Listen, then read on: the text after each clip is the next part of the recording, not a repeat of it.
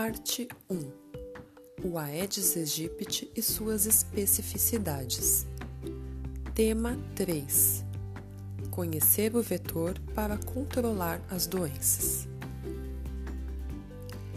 O Aedes aegypti é um mosquito antropofílico, ou seja, convive com o homem. Por isso, é muito comum encontrá-lo em nossas casas onde vários locais podem facilmente tornarem-se criadouros. A melhor forma de se combater o mosquito é evitando que ele chegue à sua forma adulta, através de medidas de controle vetorial. A eliminação dos criadouros é o método mais eficaz. Nas casas, bandejas de água de geladeiras mais antigas e de ar condicionado podem facilmente tornarem-se criadouros, além de vasos, ralos, canaletas, pneus, calhas d'água, baldes, bebedouros de animais, lixeiras, poços de elevador, lixo a céu aberto, dentre outros. Caixas d'água e tonéis de água devem estar completamente vedados. As piscinas devem ter sua manutenção com cloro regularmente.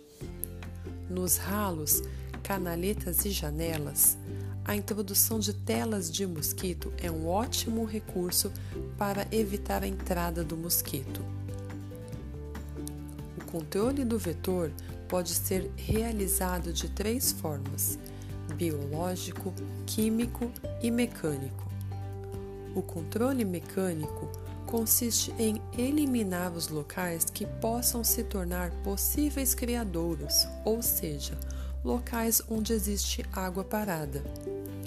O controle biológico utiliza-se de outros organismos que irão interferir nas populações dos mosquitos, como, por exemplo, algumas espécies de peixes que se alimentam das larvas do mosquito.